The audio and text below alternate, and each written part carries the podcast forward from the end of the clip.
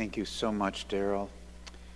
Before we begin this morning and get into the passage of Scripture, I want to reiterate what Pastor Chad mentioned earlier, and that is next weekend is an important weekend for us as a church family with uh, our candidate for the Associate Pastor of Youth position coming, Dan Du Bois, and his wife Sarah.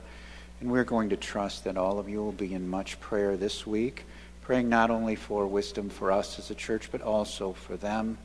Um, I'm sure they're uh, both excited and nervous uh, about this opportunity.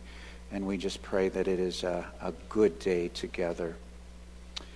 Well, we are working our way through the Gospel of John, and this morning we move to chapter 6. John chapter 6, the Gospel of John chapter 6, and verses 1 through 15. And not only are we moving forward, in our study of the Gospel of John, but we are also preparing our hearts for the Lord's Supper this morning for our communion time. If you have a Bible with you, um, and I know that there are many of you who are watching by live stream. If you don't have a Bible with you, don't happen to have a Bible in your home, that's okay. I will be reading most of the passages and, and scripture references for you so you'll be easily be able to follow along. But we are looking at the Gospel of John, chapter 6, and verses 1 through 15. And this is what we read.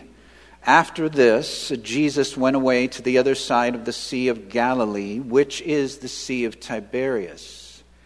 And a large crowd was following him because they saw the signs that he was doing on the sick. Jesus went up on the mountain, and there he sat down with his disciples. Now, the Passover, the feast of the Jews, was at hand.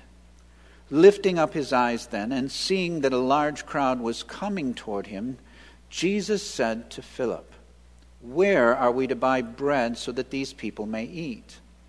He said this to test him, for he himself knew what he would do. Philip answered him, Two hundred denarii worth of bread would not be enough for each of them to get a little.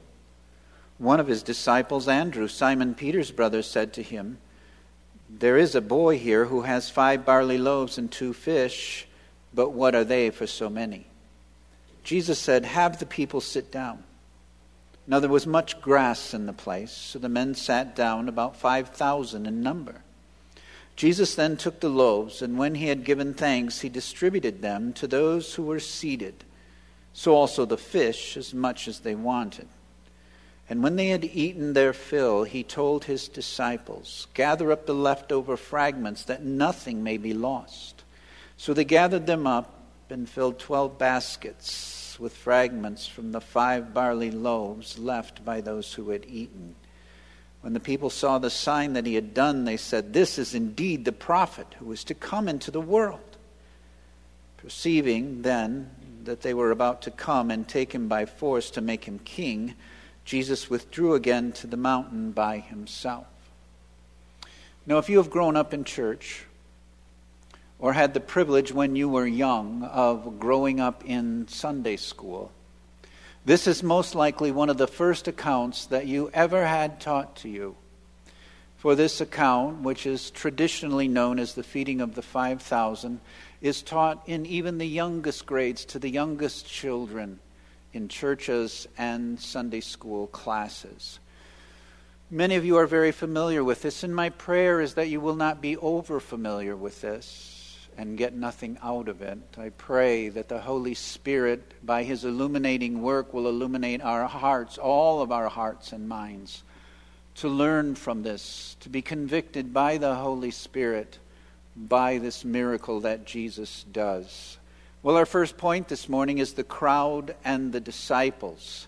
After Jesus' confrontation with the Jewish religious leaders, he goes to the other side of the Sea of Galilee, and a large crowd follows him.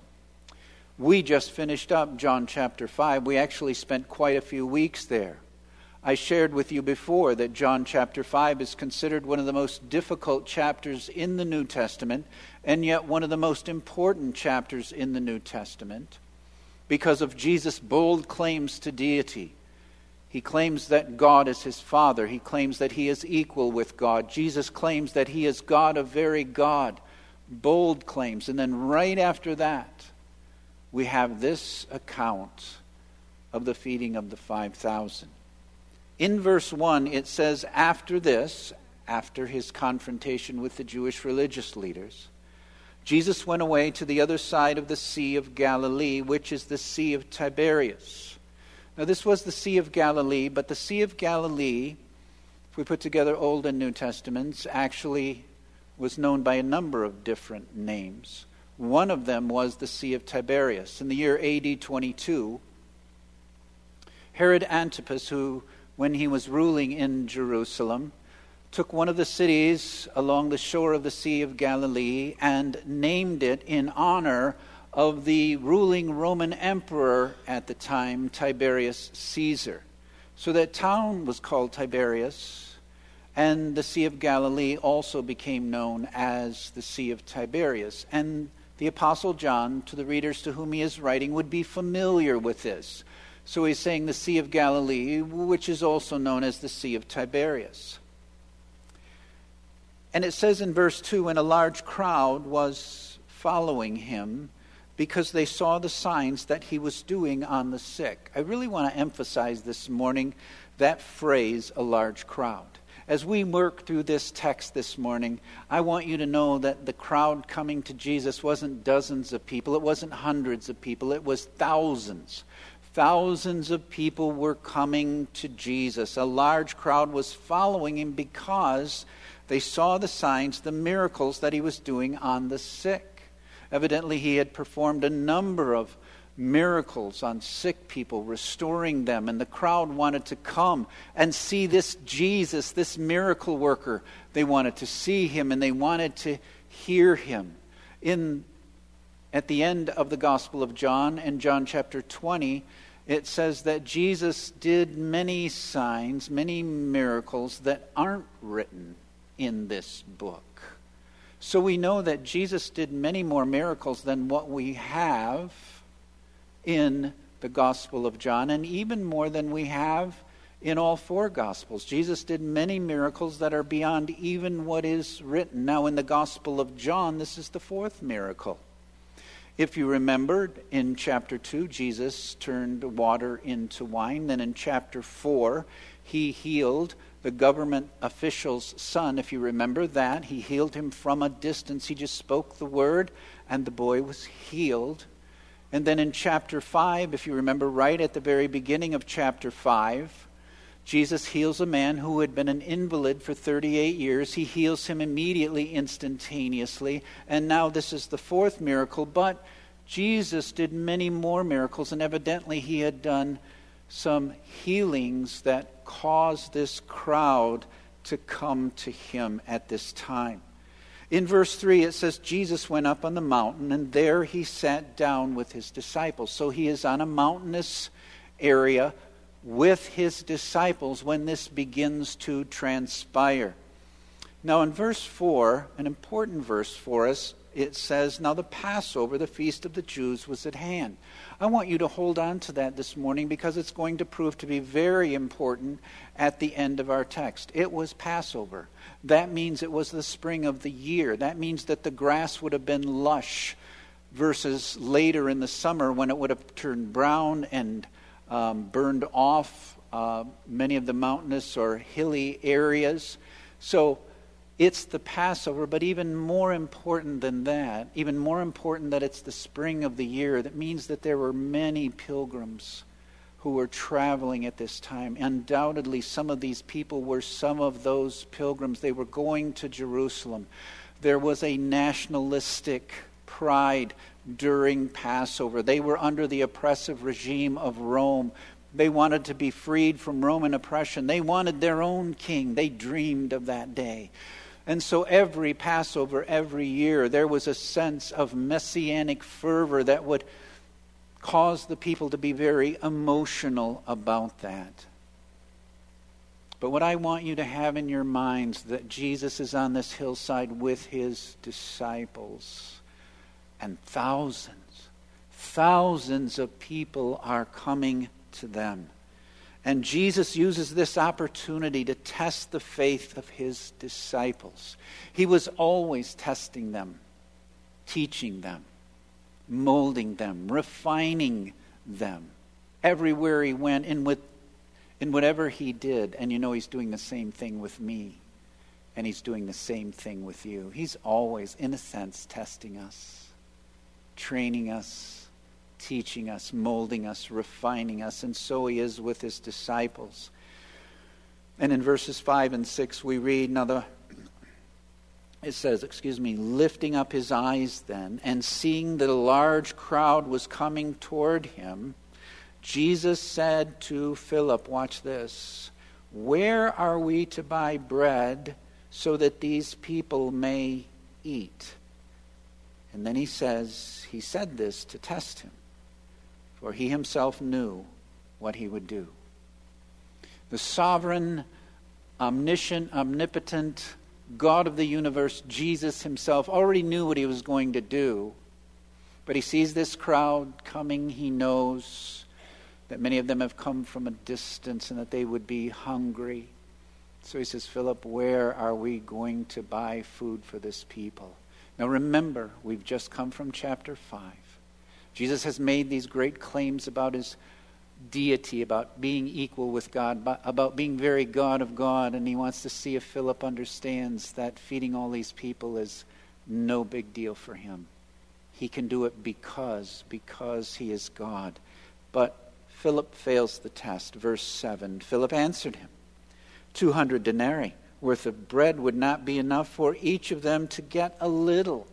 Oh, Master, 200 denarii wouldn't even give everybody just a little bit. Now, a denarii at this time was the common wage given to a Roman soldier or a common day laborer. If you were a common day laborer, an average person, a Roman soldier, this is what you would get is a denarii for your day's work. And Philip said 200 denarii, which according to that calendar they were using at that time would have been approximately 8 months wages. Master, if we had eight months' wages of bread, it would not be enough for each of them, even to get a little bit. Even with eight months' wages, all of them would only get a very little bit. Well, Andrew, another one of the disciples, fails the test too. In verses 8 and 9, we read one of his disciples, Andrew, Simon Peter's brother, said to him, There is a boy here who has five barley loaves and two fish, but what are they for so many? He says, Well, there's a boy here, and he does have five barley loaves and two fish. Now, five barley loaves and two fish would have been a, an average meal that you would have taken with you when you traveled. They didn't have places to stop and eat for the most part, unless they were near a town. And so they always brought their own meals with them. And they found one boy who had, these were probably small loaves, five barley loaves, and two fish, probably two pickled fish that they normally would carry for, with them for a lunch. Which means the vast majority of the people were evidently so emotional and coming out to see Jesus that they forgot to bring food with them because this, at least in their search, was all they could find. But Andrew says, What's that? For these thousands of people, what is five barley loaves and, and two fish? Well, in verse 10, Jesus said, Have the people sit down. Now, there was much grass in the place. There was much grass because it was the springtime. So the men sat down. So the men sat down, about 5,000 in number. Now, as we work through this passage, the Holy Spirit, who inspired this text, continually emphasizes the impossibility of the situation. The Holy Spirit wants you to be thinking in your mind and heart, this is impossible. Thousands of people are here. All they have is five barley loaves and two fish. Eight months' wages would only give everybody just a little bit. How in the world? How is it possible for anyone to feed this great crowd. It is an impossible situation. The nearest towns were quite a ways away. It was a fairly desolate place. And it seemed humanly, and it was humanly, impossible. Well, that brings us to our second point, and that is the miracle. Jesus performs the most massive miracle of his entire earthly ministry. Did you know what is known as the feeding of the 5,000? That this miracle is the only miracle recorded in all four Gospels besides the resurrection.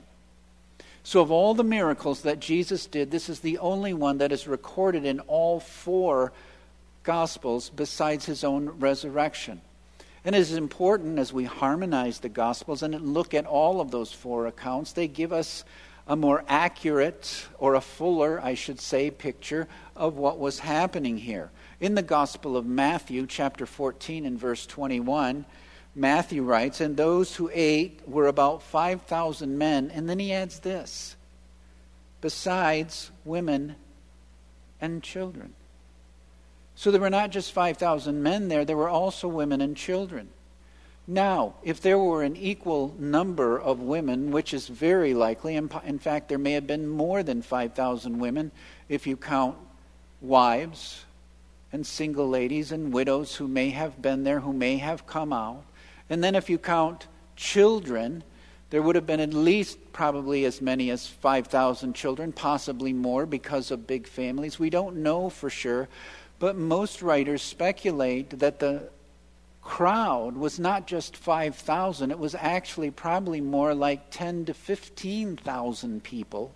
Some have speculated it could, have could have been as many as 20,000 or more. We don't know the exact number, but what we do know, it is a huge crowd. Again, we're not talking about dozens, we are not talking about hundreds, we are talking about thousands, maybe 10 to 15,000 people that Jesus is going to feed here in this great miracle. Mark adds the detail that Jesus had his disciples order the crowd to sit in groups of hundreds and fifties. It was done in a very orderly fashion. It is the highest partition, excuse me, the highest participation miracle that Jesus ever did. This miracle drives liberal theologians crazy. How could he have possibly done anything like this. It must be a myth. It must just simply be some kind of fantasy story to teach us a lesson. But it cannot be denied. It cannot be debated because of the sheer number of eyewitnesses that were there that saw this happen. 10, 15,000 or more people saw this happen, and you have to believe that in the years to come, the years after that, that they told us to their children and to their grandchildren for generations about the great miracle that Jesus of Nazareth performed on the hillside, how he fed all of these people. In verse 11, it says, Jesus then took the loaves, and when he had given thanks, he distributed them to those who were seated. So also the fish. Now, notice as much as they wanted. As much as they wanted. Folks, he multiplied the loaves and the fish, and they were stuffed.